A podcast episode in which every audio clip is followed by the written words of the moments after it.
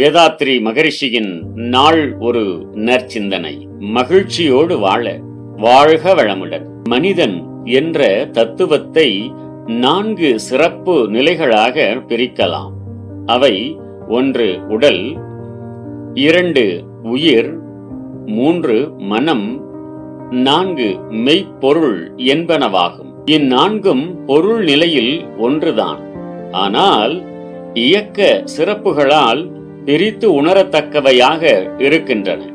ஒரே பொருள் அதன் இயல்பான பரிணாம உணர்ச்சியால் நான்கு நிலைகளையும் அடைந்து ஒன்றில் ஒன்றாக நான்கும் இணைந்து இயங்கும் சிறப்பே மனிதனாக விளங்குகின்றது.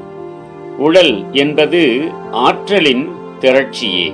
ஆற்றல் என்பது மெய்ப்பொருளின் இயக்க நிலையே.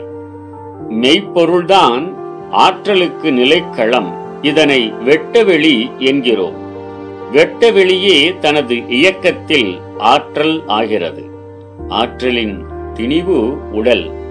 உடலில் நிறைந்த ஆற்றல் உணர்ச்சி எனும் சிறப்புற்று உடலை உணர்ந்து பேரியக்க மண்டல தோற்றங்களை உணர்ந்து உணரும் ஆற்றலான உயிரையும் உணர்ந்து முடிவாக தனது மூல நிலையான மெய் நிலையை நிலைக்கிழனாக உள்ள ஆதி நிலையை உணர்ந்து முழுமை பெறுகிறது. உணர்ச்சியிலிருந்து முழுமை பெறும் வரையில் நடைபெறும் சிறப்பாற்றல்தான் மனம் என்றும் அறிவு என்றும் வழங்கப்படுகின்றது.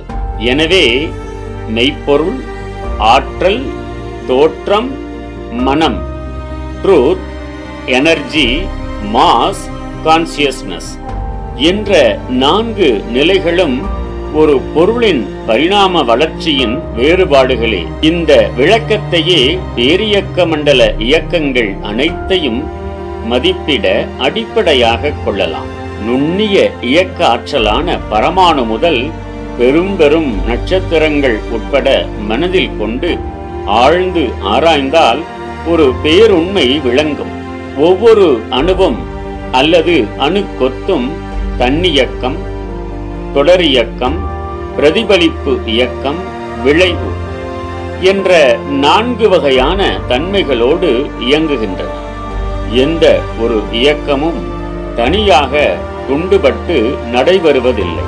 பேரியக்க மண்டலம் என்ற போர்வையில் அமைந்துள்ள இயற்கை ஒழுங்கமைப்பை நாம் காரண விளைவு நியதி காஸ் அண்ட் எஃபெக்ட் சிஸ்டம் என்று கூறுகிறோம்.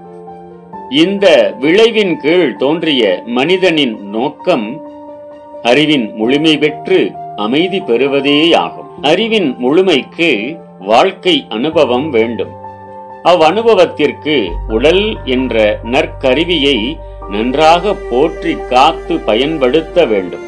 எனவே மனிதன் தனது நோக்கத்தை ஒட்டி இயல்பாக வாழ்ந்து அமைதியும் மகிழ்ச்சியும் பெற வேண்டுமெனில் அறிவில் முழுமை பெறுவது உடலை பொறுப்போடு காப்பது என்ற இரண்டு வகையிலும் உணர்ந்தாற்ற வேண்டும். வாழ்க வளமுடன். நம் கடமை அறவாழ்வின் நாட்டத்தே.